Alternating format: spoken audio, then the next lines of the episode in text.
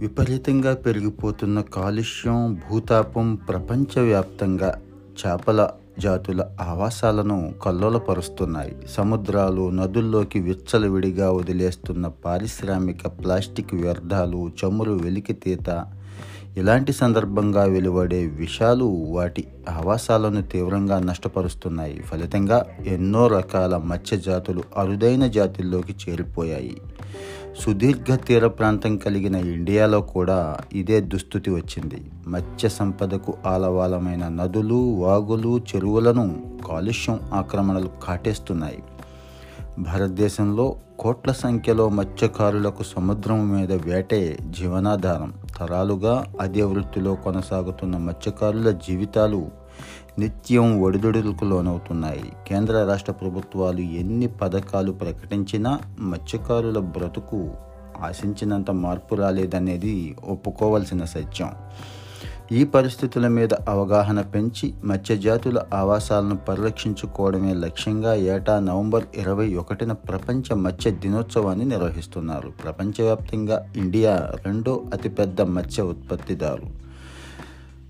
చేపల సమగ్రాభివృద్ధి మత్స్యకారుల జీవన ప్రమాణాల మెరుగుదల కోసం కేంద్ర ప్రభుత్వం రెండేళ్ళ క్రిందట ప్రారంభించిన ప్రధానమంత్రి మత్స్య సంపద యోజన దేశంలో మత్స్య సంపద పెరుగుదలను వేగవంతం చేసింది. గడిచిన రెండేళ్ళలో ఈ రంగం అభివృద్ధి పద్నాలుగు పైగా వృద్ధి రేటుతో ముందుకు సాగుతున్నట్టు కేంద్ర మత్స్యశాఖ మంత్రి పురుషోత్తం ప్రకటించారు. రెండు వేల ఇరవై ఒకటి ఇరవై రెండు భారత్ యాభై ఏడు వేల కోట్ల విలువైన మత్స్య ఎగుమతులను చేపట్టింది. ఇందులో పెద్ద భాగం రొయ్యలే. చేపలు ఇతర మత్స్య జాతుల ఎగుమతుల్లో మనం ఇంకా ముందడుగు వేయాల్సి ఉంది.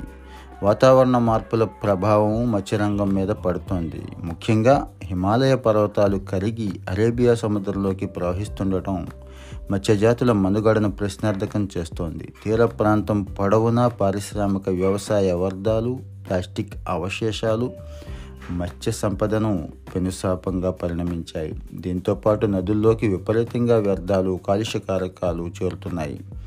గంగా నదిలోని దాని పరివాహక ప్రాంతాల నుంచి ప్రతిరోజు పెద్ద ఎత్తున వ్యర్థ జలాలు వస్తూ ఉంటాయి. నమామి గంగే లాంటి ప్రాజెక్టుతో నదిని శుద్ధి చేసేందుకు ప్రయత్నాలు కొనసాగుతున్నాయి.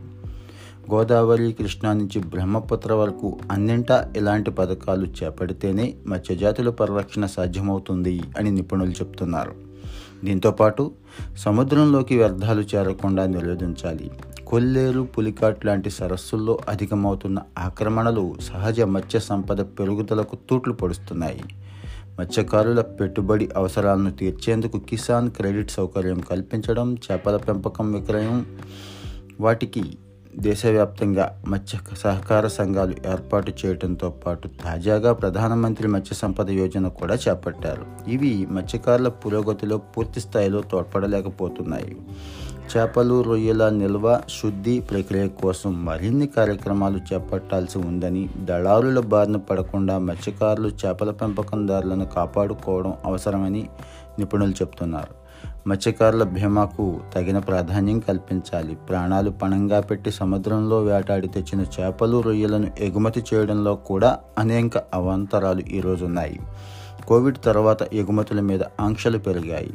చైనా అమెరికా లాంటి దేశాల్లో బహుళ స్థాయిలో తనిఖీల్లో అనుమతుల్లో బాగా జాప్యం జరుగుతోంది. మరోవైపు ప్రపంచవ్యాప్తంగా సరుకు రవాణా ఛార్జీలు విపరీతంగా పెరగడం కూడా మత్స్య ఉత్పత్తుల ఎగుమతికి ప్రధాన అవరోధంగా మారింది. ఈ ఇబ్బందులన్నీ తొలగించేందుకు సమగ్ర ప్రణాళిక రూపొందించి సత్వర కార్యాచరణ చేపడితే మత్స్య సంపద దేశానికి మరింత విలువైన ఆస్తిగా మారుతుంది.